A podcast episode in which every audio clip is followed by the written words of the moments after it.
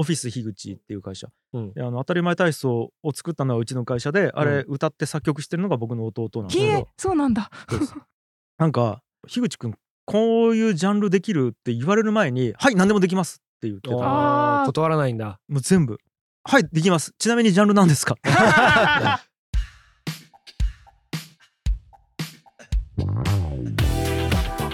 皆さんこんにちは、渡辺康介です。斉藤美穂です。この番組は型にはまらず自分の才能と個性を生かし、ビジネス、ライフスタイルを謳歌している方をお呼びし、その生き様に迫る番組です。よろしくお願いします。お願いします。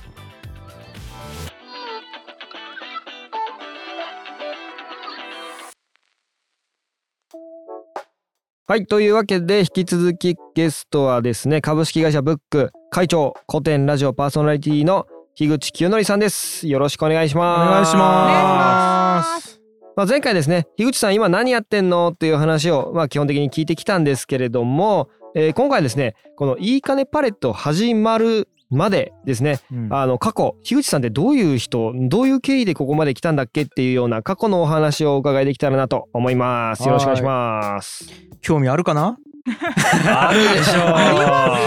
かに。まあまあまあ樋口さんはもともとまあ田川出身で、うんはい、高校まで田川で育って、そうです。で大学行くときに九大入って、はい、そうです、えー、と当時九州芸術工科大学芸工大で途中で合併して九大になったんですけど、うんはいうんうん、実はあの僕の実家の目の前にあって。そうなんですよそうそうそうそうなんですよさっき盛り上がりましたけどねそうそうそうご近所さんね九大はだから芸工大行って、芸工大は卒業したんだっけ。えー、っと芸工大卒業してしてだから同じ大学の大学院に行ったんですけど、名前は九州大学大学院になりました。はいはいはい。芸術工学部っていうところを卒業して。芸術工学って何やるんですか。あのまあいろいろ学科分かれてるんですけど、僕は音響設計学科っていうところにいて、なんか音を芸術的な面からとあと物理的な面から研究するっていうやつですね。例えば聴覚心理の研究したりとか、あとなんかホールの設計するときにどういう周波数のとかどう響くから角度はどうしたがいいとか、材質はどうしたがいいとかもあるし、あと現代音楽の研究とかもあったりとか、うん、なんか そ, そういう学部というか学科でしたね、うちは。うんうんうんうん、あのまあね、火祭りっていうのもあってね。はいはいはい。はい、これあの大学の学園祭の最終日にやる、うん、えっとですね、学校のグラウンドの真ん中に櫓を立てて、うん、麻袋をかぶって顔にペイントしたモヒカンの学生たちが火の松明を持ってその櫓に火を突っ込むんですよ。櫓がブワーッと燃えるじゃないですか。それを囲んで太鼓と酒を飲みながらうわーっつって踊るんですよ。激しい。ただそれに、えっと、全生徒やあの周りの人が、うん、あの同じようにブワーって輪に入ってきて、うん、本当に多分数百人の輪になって、うん、踊り狂うっていうのを最後の最後にやるんですよ。めっちゃ楽しそう。そうめっちゃ楽しいよね。めちゃくちゃやばいです。一升瓶をこうガーって飲んで、うん、火を火に向かって吐くのブワーってやってますね。そしたらその火がブワーってなって、それによってまたブワーってなんか周りが盛り上がってあれいいな。なんでできるんですか。 あ, あれちなみになんですけど噂ですよ、はい、あれって、えー、と当時の学生が作ったらしくて、うん、あの伝統、うん、要は、うんえー、と民族学をめちゃくちゃ勉強した人が、うん、めちゃくちゃ儀式みたいなのを研究して、うんえー、とこの学園祭に何か伝統行事を作るってなった時に、うんえー、と世界中のあれを研究したらしいんですよ、はいはいはいはい、ただ結構キーワードが出てきて、それは火だったりとか、うん、あと酒、うん、あと肉、うん、みたいなで、えー、と声を出して踊る、あと太鼓のリズムみたいなものを研究してえー、と伝統行事を作ろうとして作ったらしいんですね。すげえ。あれはデザインされてたんだ。デザインしてるんです。であのうちデザインの学校なんで。そうですよね。芸術工学部なんで、うん、九州インスティテュートオブデザインなんですけど、うんうん、えそれってもう何年も続いてるやつなんですか。また何十年も続いてます。何十年も、はい、すげえな。あれはあの規制を上げて肉を食うんですけど、やばい。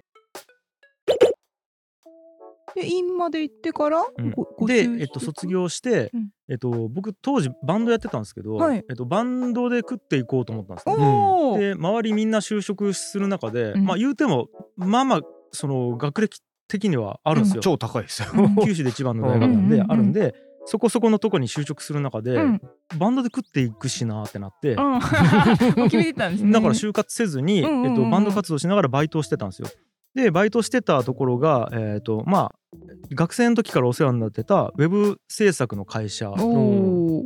うそのまんまうちの契約社員になれよみたいな感じで言われて、うん、でまあ就職ではないんですけど半分バイトみたいな感じで時給で働くようになったっていうのがああそうなんやへえそこで働いてたら鬱になったんですよ、うん、ええ唐突に鬱発言急にあのだいたいじゅうじ出勤やったんかな、うん、じゅうじからじゅうはちじ出勤とかって決められてたんですけど朝起きれないんで僕、うん、なんかそれ高校ぐらいからもずっとそうで朝起きれないんですよ、うんうん、でなんか朝起きれなかった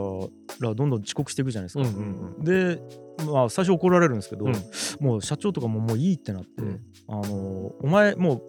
締め切りまでにちゃんと成果上げてくれたらいいから、うん、もう何時に来てもいいやって言ったらどんどん逆転してって、うん、本当に夜中仕事して朝方帰るみたいな生活になって、うんうんうん、なんか俺何なんやろ俺ってみたいになって、うんうんうん、すごい自己肯定感がどんどん下がってって、うん、で鬱になるんですよ。あであこれ俺社会に混じれないんやってなって普通に社会生活を送れないみたいな、はい、でまあバンドで食っていくって決めてたんですけど、うん、なんかもう働くのが無理になってきちゃってそこで、うん、多分どうしようもないから、うん、でちょうどその時にバンドを解散したんですよ、ねうん、あらなんであってなって、うん、でもう東京出てって一人でやるしかないなと要は社会に、うん入って働くの無理なんだなっていうことが分かったのでで一人でやるしかないなって言って、うん、で自分が持ってるスキルとかでいうと友達と映画を作るときに映画音楽とかを一人でパソコンで作ったりしてたので、うん、あこれしかないってなって、うん、でフリーランスで東京で音楽制作の仕事をクライアントワークとして始めたっていうのがあそうなんですね。必要ですね。はいはいはい、はい、えフリーランスって言ってもその最初お客さんとかはどうやって捕まえていないです。ありがたいことに同級生とかが、あの学部学部卒業して広告業界に行ってたりとか、あと芸能界に行ってたりしたので、で僕大学院卒業してさんねんぐらいそこでいたんで、はい、さんねんの間にそこそこ同級生とか先輩方がちょっと仕事持ってこれるようになってきたので、なるほどなるほどね。そこを一生懸命やってたら紹介して紹介してみたいな感じで。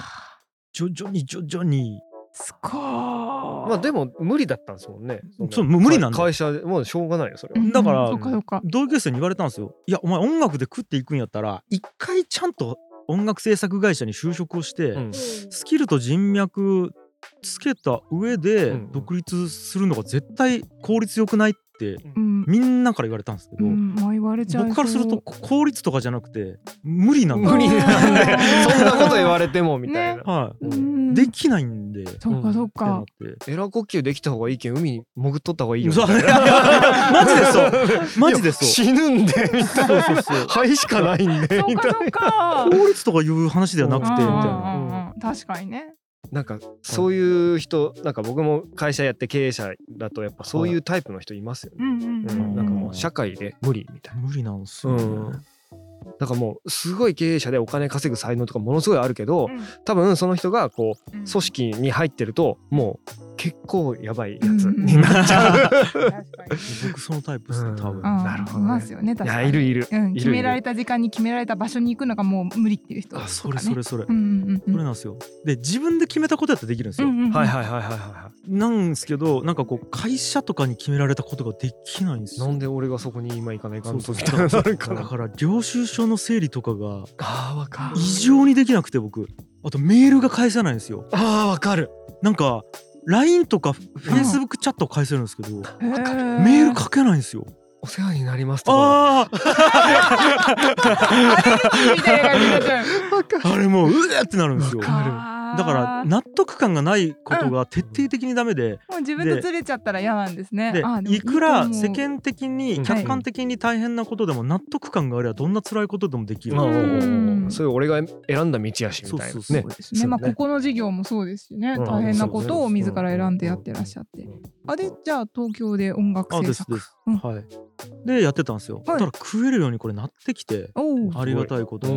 ん、それはねいちねんはんとかにねんぐらいでギリギリ食えるようになってきたんですよ、うんうんうん、で右肩上がりの時に鬱になって、うん、またそうですね定期的に、うん、でこれはもうあれです、うん、そのこのまんまやったらどうなるんやろうと思ってずっと音楽制作のでのお仕事をずっとやってたらってことですよね。だから出世するじゃないですか、うん、でギャラ増える規模でかくなる有名になる、うんうん、おもんないなってなってそれが、うん、なんかあそれそういう道で成功してる人いっぱい知ってるなってなって、うん、例えば坂本龍一とか、うん、久石譲とかが僕の中でパンって浮かんだんですよ。頂点ですね、なんかすげえなってなって、うん、でもああいう人生かってなったら、その人たちやってるんで俺やってもあんまり意味ないなってなって、で生きる意味がなくなったんですよ。なんかなんかその発想すごいですね。普通そっちを目指しちゃいそうですけどみたいな、なんか意味ないなと思ったんですよ。あ、ないんだ、えー、なんか世界の総量が変わってないというか、なんかそれもあるし、うん、あとなんか、うん、あレールがバンって見えて、うん、あとこのレールを一生懸命ね、うん、行けばいい、行くだけっていうのが分かったんで、まあ、やらなくていくなるなったんですよって感覚ですね。あ、どうしようみたいになっちゃって、死のうってなって、えー、で自殺未遂を一回したんですよ。ライトに言うね。そうそうそうその時に、えっと、友達に合鍵渡してたんで、うん、なんか連絡取れない、おかしいってなって、で合鍵でバーンって開けて入ってきたんです、友達が。でそれでなんかこう、ああ俺やばい感じやったなってなって助けられたんですけど、でちょうどその時に、はい、あのお笑いを誘われてたんですよ、うん、要は吉本芸人にならないかっていう話を同級生に受けて入るって話をしてたんで、うん、なんかとりあえず入ったんですよ、はい、でそれであ、なんだという感じになって、なんか音楽だけやってたら想像できる人生やけど、うん、なんかあお笑いかける音楽は俺まだ実験結果としてちゃんと残してないなってなったんで、うんうん、あ面白いかもってなって始めたっていう感じですね。あでもなんとなく分かってきたかも、うん、なんか音楽の仕事っていうのがなんとなくもうこういうものだっていうのが分かっちゃったから、情報として新しくないんですよね、なんか僕の中で。でもお笑いはまだ全然やってないしとかないし、うんえー、と音楽とお笑いを突き詰めた人ってあのまあまあ別にドリフターズとかいるんですけど、確かにもっといろいろあるなっていうそうですね、うん、あのもっといろんな伸び方というかね、そうそうそうありそうですよね、あの、うん、誰も踏んでない道あるなみたいなところがあったんで、うんうん、あ俺の人生まだまだ、えー、と見たことない部分がありそうやなって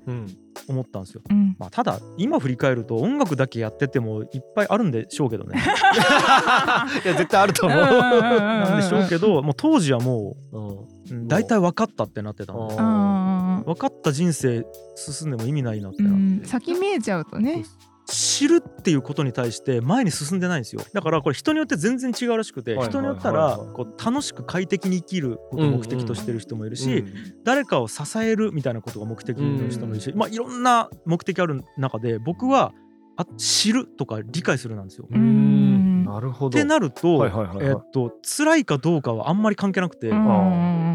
情報新しい情報が入ってくるかどうかだけが僕の人生にとって大事なんですよ。ああじゃあもう日々新しい経験できるかどうかみたいな話か。だから結構僕の人生一貫して、うん、あの大体分かったってなったらぶっ壊れてるんですよ。もう、うん、鬱になるか、うん、自分でやめてるかどっちか、もういいやってなっちゃう、ね、もう分かった、はい、お腹いっぱいみたいな。普通の人からするとやっとそこまで一旦やったら、あそうね、もうちょっと頑張って、ねはい、なんかポジション作っていけば、そうです、ウェイってね、ウェイその地位も上がるしお金も稼げるんですけど、うんうん、分かったんで、うん、あとはなんていうんですかね、ゴールテープを切った後に、はいはい、ただみんなに称賛されて走る時間なんですよ。ウィニングランみたいな、ウィニングランなんですよ。この時間何ってなるんで、すごーい別にもう次のレースに出たくなっちゃうかな。そうそう、いやもうあのちょっと よんひゃくメートル 分かったんで、うん、次高跳びしたいんですけど、いやこの一周の間何みたいな感じになるんですよなるほど、ね、すごい感覚ですねそれ、うん、面白い。それでじゃあ芸人にあで芸人になったんですよそれもすごいですね。いやなんかね、振り幅が、うん、大きい、面白いで、まあ、芸人と音楽制作ダブルワークでやってたんですよね、うんうんうんうん、でもちろんですけど芸人としては全く売れなかったんですけど、うんうん、ただやっぱ僕の中ではもうゾクゾクするような体験をめちゃくちゃできるんで、やっぱんなんていうんですかね、外れ値じゃないですか芸人って、うんうんうん、確かにねあんまおらんよね人間の中で、あの特に平均値から外れてる人たちじゃないですか、うんうんうん、やっぱ人間も面白いし業界も面白いし、うんうん、でその中で自分が面白いことを考えてるのも面白いし、うんうん、客観的に見て、うんうんし、やっぱり芸人の中でも僕外れてるような存在だったので、へおそうなんです か, ですかなんかみんな受けるかどうかを考えてたんですけど、うん、僕らはやっぱりそのもともとコンビなんですけど、うん、音楽をやってたような人間なんで、うん、お笑いとして受けるかどうかよりも作品としていいかどうかみたいな感覚でネタを作ってたんで、なるほどなるほどだからオリジナリティがあるかとか、ね、心に響くかみたいなものをやってたんで、だから違うんだ全然違うんですよ、うん、だから受けるだけのネタのことを僕らチャラいネタって言ってたんですけどちょっと斜めから見とるやつちょっと意識高い系や、まあ周りの芸人も面白がってくれて、うん、だ言ったら敵じゃないから僕ら、まあね、あそうか、はい、確かに周りライバルだもんね、ちょっとスタンス違うのか、はい、もうあいつらもアーティストやからみたいな感じになっていい、いいポジションですね。そうそうそう、うん、だからもう勝ち負けじゃないところで仲良くしてくれたみたいな感じがあるんで、うんとか言ってたんですけど、うん、そこでバーンって一回受けたんですよ、はいはい、あの そ, その受けたっていうのもあれ養成所なんで、うん、客とか入れずにその、うん、あれがあるんですよ、同じフロアで生徒と先生だけしかいないところでネタ見せをやるんですけど、それで生徒にドーンって受けたんですよ。それが生まれて初めて大きく受けた瞬間やったんですけど、うん、そこが今思い出しても人生で一番こうエクスタシーを感じたというか、はいはいはい、すごくグーッときたんですけど、はいはい、僕なんかバンドやってた時に例えば海外のフェス出たりとかもあったし、うんうん、でね、まあ、今だとその古典ラジオとかで日本一になった瞬間とかって、うん、多分客観的に見るとエクスタシーの瞬間だと思うんですよ、うんうん、でも僕のエクスタシーの瞬間ってその教室の一シーンなんですよ、うんうん、でなんかそこであやっぱりこう、うん、幸せを感じるって客観的な指標じゃなくて、うん、主観的なものでしかないなっていう、うん、あもう肌で感じたというか感じたし、はいはい、なんで嬉しかったかっていうと、うん、ずっと受けなかったんですよ、うんうんうん、受けたくて受けなくて一生懸命頑張って不得意でずっとやってたらそれが報われた瞬間なんですよ。あなんかだからハードルがずっとなんていうんですかね、はい、こう下がってた状態でそれをバーンって飛び越えてきたので、うんなんかそれはなんか幸せとは何かを一番考える瞬間だったっすね。それ自分が幸せだったらっていうことですね。そうです、はい、大学出て、まあ、バイトしてで東京出てって、うん、で音楽やって、うん、芸人になって、はい、で, で音楽制作の会社を弟と作ります。ああ、あのー、当たり前体操ね。そうです、オフィス樋口っていう会社、うんうんうん、であの当たり前体操を作ったのはうちの会社で、うん、あれ歌って作曲してるのが僕の弟なんです。へえ、そうなんだ。そうそうなんだよ。そうです、あの僕と弟で作ったんですよ会社。なんと、はい、はい、そうなんですよ。まあ、だからそれもなんかお笑い系の、はい、まあもうねやっぱ中にいたんで、うん、いろいろ知り合うし、うん、お仕事ももらうし、うん、で、えー、と当時バカソウルっていう番組があったんですけど、それって芸人がステージ上でガチの音楽に合わせて面白い歌を歌ったりとかネタをやったりするみたいなのがレギュラーでテレビであったんですけど、はい、なんかそれの音楽として僕ら入ったりとか、うんうん、なんかそういうお笑いかける音楽みたいなところでバーンって頑張らせてもらった。はいはいはい、あなんかその裏方さんみたいな活躍も結構してたんですよ。だからまあそうですね、うん、音楽制作業が一応本業だったので、作曲家としてそういう感じですね。そう、その音楽を作ってたっていう。そもそもタレントがある才能があるからなんかすごいなお作曲っていう才能が、はい、そもそもベースにあるのがなんか強いなって今思っちゃったそうなんすよ ね, ねそれなんかたまたま作れたんですよたまたま僕が作った曲が僕じゃない人が作った曲より良かったんですよ、ね、うん、ナチュラルに嫌になんでかな分かんないです、はい、意識せずにやってたんで、ね、すごいな、はい、なんか多分なんか能力値ってめっちゃ高いと思うんですよそもそもね、うん、まあなんある特殊なところではですね、はい、うん、はいで アイキュー もめっちゃ高い、うん、あそうなんです。あえ実際に アイキュー って測ってひゃくさんじゅうろくです。ひゃくさんじゅうろく、はい、ああ平均がひゃくなんですよ、うん、で一応ひゃくさんじゅう超えたら人類の にパーセント って言われてる。やばい、偏差値ななじゅうぐらいじゃない?ななじゅうぐらいの感じと、はい、うん、いやでもなんか、うん、その音楽うーんなんで成功したかみたいな話も多分あって、うんうん、僕だからあれなんですよ、全部できるって言ってたんですよ。つまり、うん、作ったことないジャンルの音楽、うんうんうん、バーンって来た時に、あちなみにまず僕せんきょく以上作ってるんですよ。その多分じゅうねんぐらい仕事やってたんですけど、はいはいはい、ななねんめかはちねんめぐらいに数えたらせんきょくあったんで、ああ今まで作ってせん以上になってるのボツとかも合わせるとやってたんですけど、だから多分ほぼ当時出てたジャンル大体作ってるんですよ。民族から、うん、ハードコアから、うん、とヘビメタから、うん、なんすかあのジャズからなんか作ってるんですけど、民族音楽からなんか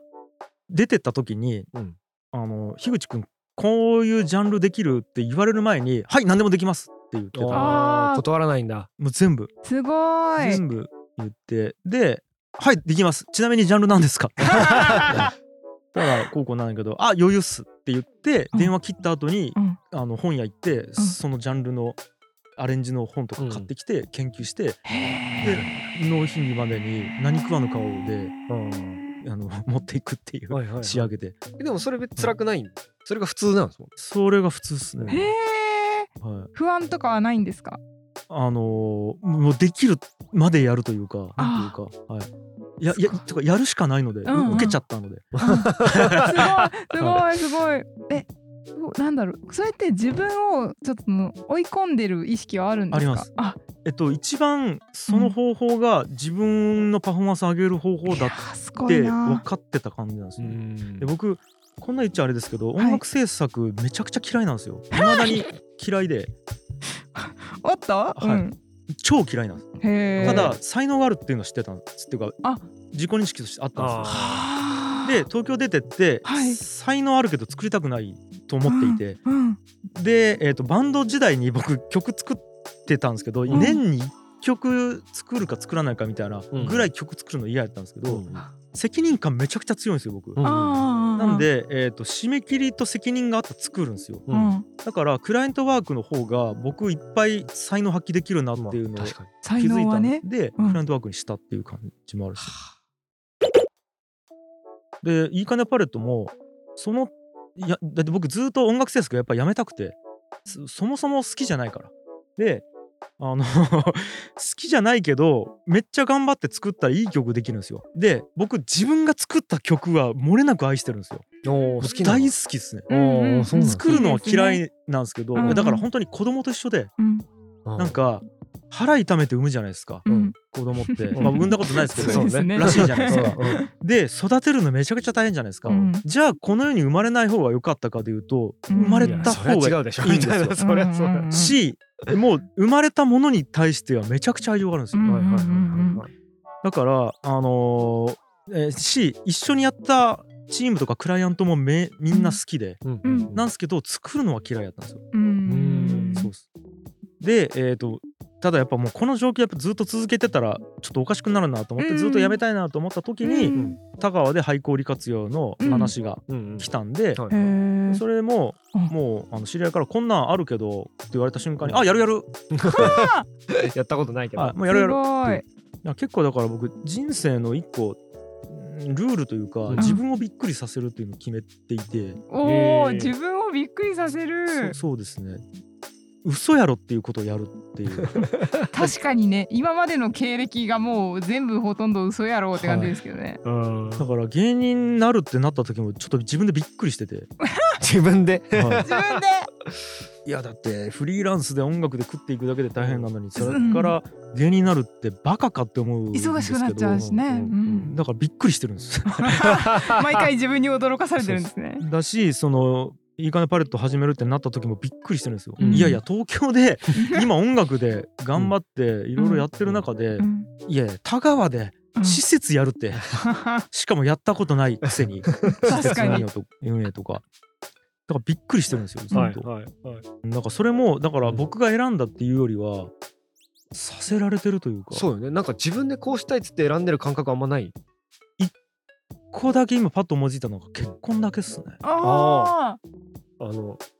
ゼロにちあそうそう、うん、よくご存知で、はいはい、なんか公募したんでしたっけ。そうです、うん、あのこの日までに結婚しなかったら切腹しますっていうのを公言して、うん、軽く言ったら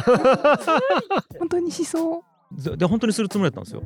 えっと逆というか、うんうん、本当に切腹するから絶対したくないじゃないですか、うんうん、切腹そうです、ね、だから、えっと、誰でもいいから結婚するっていう、うんうんうんはい、面白い誰でもいいからです、はい、で世の中見てると誰でもいいから結婚したい女の人っているっていうことが分かったんで、うんうん、なんか例えば本当にもうなんかこう年齢的にうん。もう選べないから誰でもいいっていう人もいるし、うんと例えばその国籍が欲しいだけの人ういるじゃないですか。ー海ん。外の方。うんうだったらもうん。誰でもいいから日本人と結婚したいっていう人もうん。いるなっていいるのろいが分かる。ったんいるで、よ。僕さえ覚悟を決めれば結婚できないってないなと思ったんですよ。うまあ、確かに。ん。だから結婚できるっていうのをまず決めて、ううん。じゃん。ああとはその納期までにどれだけうん。なんていうんです納かね、期。はい、納納期。期までにどれだけパフォーマンスを上げられるかいじゃや、ないですか。はい、面白い。はだ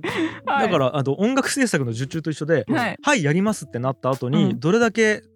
そうですね。いいクオうリティん上げれうるかっうていんう、うん。んうん。それで言うと結婚でのクオリティはどれだけ自分にマッチなるべくするう人ん。にう出会えん。るかっていうのうがクオん。リティを上げるうっていん。うう意味ん。なんですけど、うん。そうですね。うんだから制作事業の感覚をそのまま結婚でやったって感じですね。はい。めっちゃ当たり前の顔してる。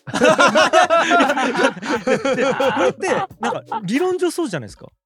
いうや、ん。まあ、そう、うん。ああのなんていうんですかさね。せやな。あれな面なん白いていうんで面す白か。い。えっと面白い面白い。もっと言うとはい。えっと誰でもいいんです多分僕。うん。すごいよ。それがなんかまずいすやごいで要すはね。なんていうんですかね、うん。知りたいのだけなんで。ああ、そうかそうか。結そこでも出婚とた。いう経験をしたいそうです。という。で幸せにうん。なりたいわけでもないんです多分。うんうんうだかん。ら知りたいだけなんで。うはいん。はい。結婚結をし婚てと子は。供がいるというん。う、うん。まあ子供をもし産めなかったら養子でもいいんですけうど、結ん。婚して子供を育てるといううん。感覚を知りたいだけであって、幸せになろうと思っほてないのでっう。てで思っも。とくじゃないですか。ううん。したらうん。相当ハードル下がってるじゃないですか。ううん。ん。だからうちょっん。とした幸せでもめちゃくちゃ幸せに感じるあうんうんだろうなーってうん。あ。は分かい。ってたんで、うんはうい。ん。だからそれやったんですよ。いいっすね。ただ案の定今めちゃくちゃ幸せなんですよいいっすね。ね。言ったやろっていう。うん。だうから理ん。論上そうなんだから、うん。ううん。そりゃみそんうでなしょやみれたいばいいのにな。うん。やらんでしょ。いやだからやらん俺やるけどっねうー。てやっうんたらうん。でしょうっん。て思ってるって感覚なんはであ、すよ。すごい。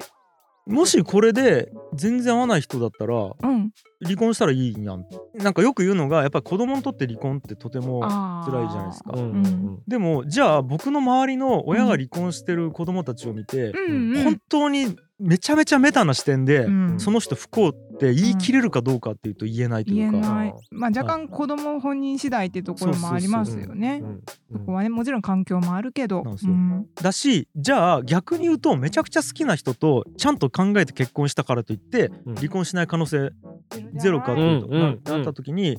人間ではコントロールできないという感覚なんですよ。わかるな。わあ。うだん。からもうそもそももう僕が生まれた時点で性質が決まってるんで、う人ん。生決まってるんで っていうまあおお。感確かに。覚があるから、うあうんん。のどうせその人今の奥さんと結婚することになってたんやろってう感じです。ん。ああ、そうあ、なんだ。そういう感覚。はい。ホロスコープの話出てきましたけど、うスピん。リチュアルを信じる人と信じない人がいるじゃないですうか。ん。おお、い僕ますのね。うもうん。答えはこれで、信じない人にとってはスピリチュアルなんて全く意味ないんでうすん。うよ。ん。で信じてる人にとってはスピリチュアルしかないってそいれう。がすごい。ああ、なるほどはい。ね。で、中途半端にやっちゃうと確かに違うかもしれないですはい。ね。うん、両方とも。なんかどうせ結果とかないんだから、うん。しそれを信じてうん。それを自分のルールとして生きるしかないって感覚なんで、すごいなあ。なんか今までのケースって結構はい。こうね、多能でみたいな方がまあいあ、たよう理な、論、理そう論と理いうか論理屈で、で。うん。じゃないですか。でも結構理論ですよこれ。いや、思った思っそうた。えなんだだ。って理屈で考えて、はこれ、この結論しかないいはっいて導いたそ上っでそうやってるか。んでしょ。はい。ただそのうんと公理というか、えー、と最初に立ってる定義が僕は、えー、と決まってるとするとなんですよ。人生が決まっているとするとを一個の公理としてもう決まってるものと仮定するんですね。ただ仮定の上に理論がバーってあって、うんうんうでん。その理論の中で動いてるだけなんで、うん。うん。うん。はあ、はい、なるほどね。でそれをずーっとその過程が合ってるか証明してるような人生ですねっああ、そっかそっていう感か。覚です。だからさっきのこうやったら結婚幸せになるでしょって仮定をしてやってみるじゃないですか。うん。ほらなったっていう。いやそれはい、証明、はい、証明いっこ終わり、はい、はい。し知れましたうっん。てはい。感じです。じゃ次のじゃあ証明行こ次うなんかか。次の知りたいの行こうなんかか。ない、はい、課題ちょうだい、し証明するんで、はい、その課題 OK やりますって言って、ああ。だから地方は創生今やってるのうもん。この課題多分これの過程でいくんじゃないってやって、あ証明できた、はい次みたいなう感ん。覚っすね。はあ、すごい。じゃあこれからもどんどん変わっていくんでしょう変わっていくね。と思いますね。え、なんか、毎回このゲストに聞く質問があって、はいはいはい。この人生を今振り返って今だからあこの意思決定もベストな意思決定したなっていうものを聞いてるんですよ。はい。今の話聞いてるとなんかそんなもんあんのかなと思いながら聞くんですが、何ですか？うわー、ちょっとマジ待ってくださいね。えっと、うんうんうんはい、ものすごく深いところではないです。ない。なんですけど、うん、まあやっぱ結婚っすかね。ああ、結婚か。結婚するって決めたのは、うん、マジ英断やったっす。なんでなんで？超幸せだからっすね。はい。結婚か、まあ、結婚して子供生まれて、ね、逆に言うと、うん、あのさっきねちょっと話しましたけど、うん、全部何でもいい中で、うんうんうん、唯一何でも良くないのが子供かもしれないですね。あ、はい、自分の子供自分の子供と一緒に入れなくなるとかが、うん、結構やばいっすね。想像するだけで。そうかそうか。だから唯一僕に残された人間の心が、うん、家族かもしれないですね。だからそれぐらいなんですよ多分、はいはいはい、それ以外はあそういうものかで終わっていくというかで、なんか田川盛り上げるためにやってますけど、もし田川がもし僕が盛り上げられなかったとするじゃないですか。だったら樋口がやったやり方だったら盛り上がれなかったっていう実験結果を田川に残したっていう意味はあったなって思って死んでいけるんですよ、うんうんうんうん、だから全て無駄じゃないって思ってる中で、うん、子供だけはいないのやだってた魂が言ってる感じがするっすね。なるほどね。すごいすごい、はい、ぐらいっす。なるほど。ビジネス関係ないな。いや全然いい。生き方の番組でもあるので。そう。そう。めちゃめちゃ生き方やって思うな。めっちゃなんか結構わかるとこもある。あ、そうですか。嬉しい。なんかその、うん、僕も割と何でもいいと思っちゃう派。うん。別に朝飯いや別に食っても食わんでもいいしみたいな。パンでもご飯でもいいしみたいな。そんな感覚なんで。まあでも家族がっていうのもめっちゃわかるな。うんそうですね。まああともう一個まあ、うん、レイヤーで言うと、うん、会社潰れかけた時に僕一人で残ったんですよ、うんうん、そこも英断だと思います、ね、確かに英断っていうか、あただこれは、うん、なんですかね、うん、結局それが英断だったかどうかって生きてるうちにどうせ証明されないんで、うんうん、樋口がいたせいで田川のあれが遅れたぞってで後々評価されること、歴史を振り返るとね、あマジそうでまあ可能性はありますよね。なんですよ、うんはい、なんで本当わかんないんですけどね。今のところ僕が見る世界ではいいかねパレットを残してよかったなと思ってるんですけど、うんまあ、これなぜかというと今日ここで収録できてるのは、うん、これパレットが間違いない間違いない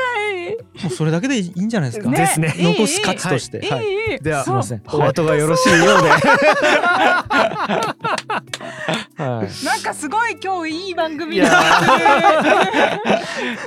今までと違うベクトルでいい番組な気がするよ。はい。確かに。はい。じゃあ今日はね、はい、お後がよろしいようでということで、はい。はい、樋口さんの過去についていろいろ伺ってきました。深井、はい、樋口さんありがとうございました。はい、ありがとうございます。はい、次回はですね、あのー、これから樋口さんが一体何をしようとしているのかっていう、こう未来の話ですね、はい、このあたりを伺っていただけたらなと思いますので、ぜひよろしくお願いします。はい、お願いします、はいえー、皆様はぜひこの番組をフォローして、えー、エピソードの通知を受け取ってください。またツイッターでハッシュタグボクスモで質問感想などもお受けしております。また番組公式ツイッターでもいろいろとつぶやいております。 YouTube もやっておりますので何卒よろしくお願いします。それでは今日もありがとうございました。ありがとうございました。